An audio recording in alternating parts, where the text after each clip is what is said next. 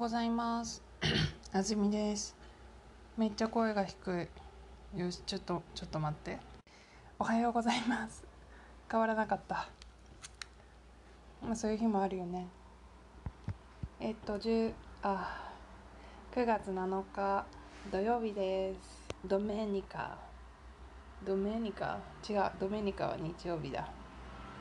わかんない。もう。えっと、最近あの私ずっとイタリア語を勉強してるんですけどデュオリンゴで勉強しててでも遅いんですよね。すごくスロー。でもあのでも成長も する。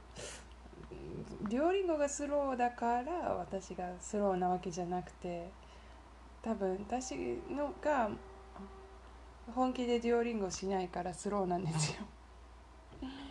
えっと何回でも間違えられるからすごいゆっくりやってるんですよね。あのあえて覚えようとしないし一個ずつ問題出てきたらクイズが出てきたらその度に考えて分かんなかったらヒント見てでまた同じ問題出てきても分かんないことも多いからヒント見るみたいな。まあデオリンゴは勉強したくない人が勉強はしたくないけど、うん、でもやらないよりはいいかなっていう時にやるものだと思ってます。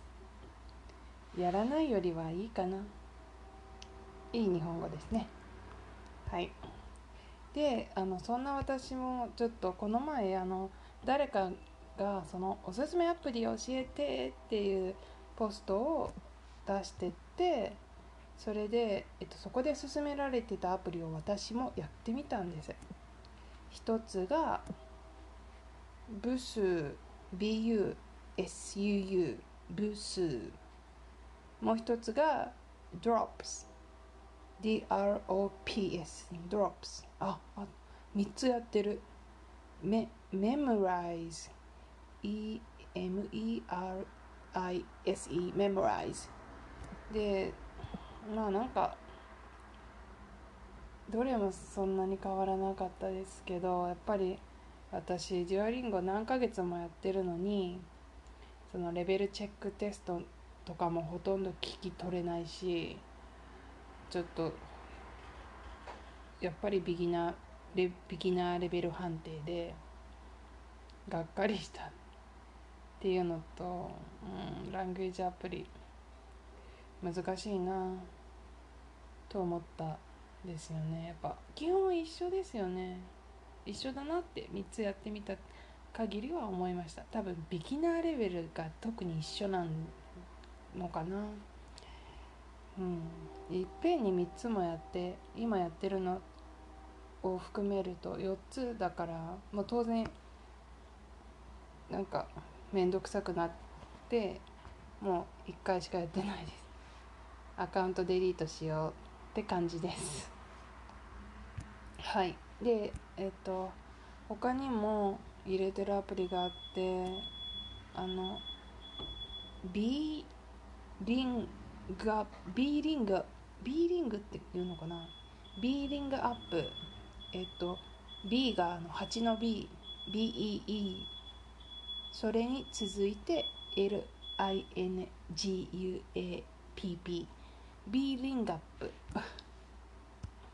このアプリはえっ、と簡単な本の文章を読めるアプリでさっきビギナーレベルをやったらえっ、と簡単な会話とか赤ずきんちゃんとかいくつか出てきたんですけどうん。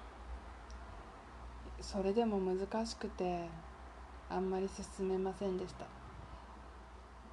挨拶とかスーパーでの会話とかをその自分が勉強したいイタリア語で話してくれる半分画面の下半分は英語でその翻訳が出ます。で色で今喋ってるところを追ってくれるから画面で追いながら読めるんですけど。いやどうやったら私のイタリア語が成長するのかなと思う毎日です、まあ、なんでそれもを見てたかっていうと何かこう日本私昨日もお話ししたオーディオドラマがすごく楽しくてぱりオーディオのお話っていいよなと思って何かこうオーディオで読める楽しいものないかなって思って今リサーチ中なんですよね。一つ見つけたのはえっ、と日本語なんだこれ。日本語多読ブックスというえっと日本語を勉強している人向けの本。あの私大阪の図書館のウェブ図書館のカードを持ってるんでそこに何冊かウェブの本があってこのカード作るの大変だったんですよ。図書館って大阪ね図書館に行かないとカード作れないからで身分証を出して住所今日をこう伝えてみたいなね。はい。でまあなんか文法のレビューイングも終わったしなんか面白いことができたらいいなと思ってる。でもな誰かがアイデアをくれたらやるの簡単なんですけどそのそこを発掘するのが難しいですよね。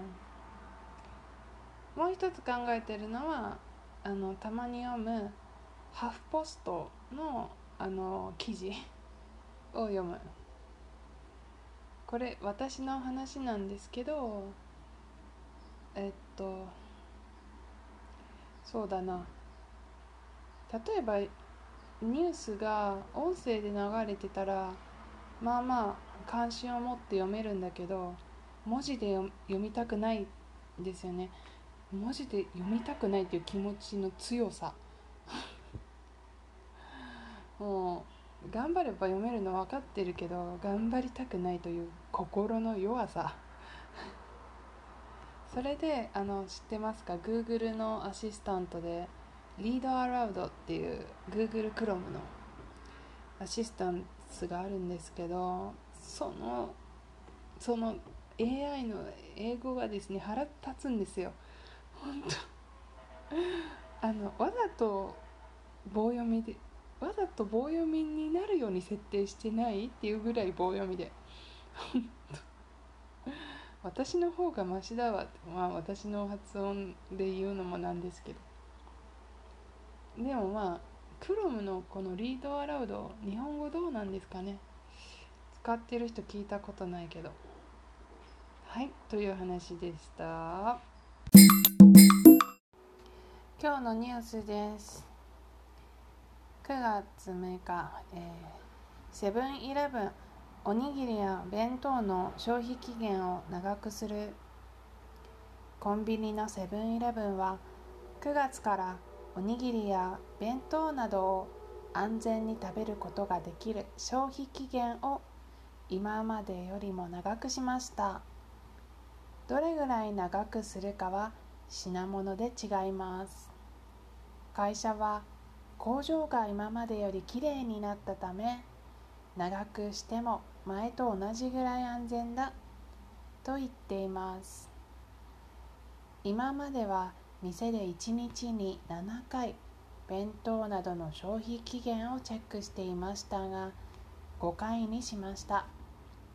会社は店で働く人の仕事を減らすことができると言っています。働く人が足りないことが社会で問題になっています。コンビニの会社は店で働く人の仕事を減らすことが大事だと考えています。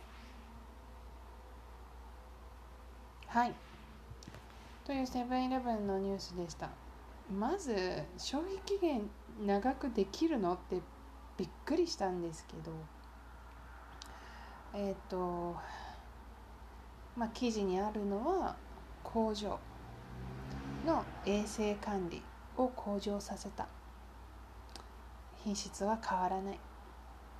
長くできる。ってことらしいです。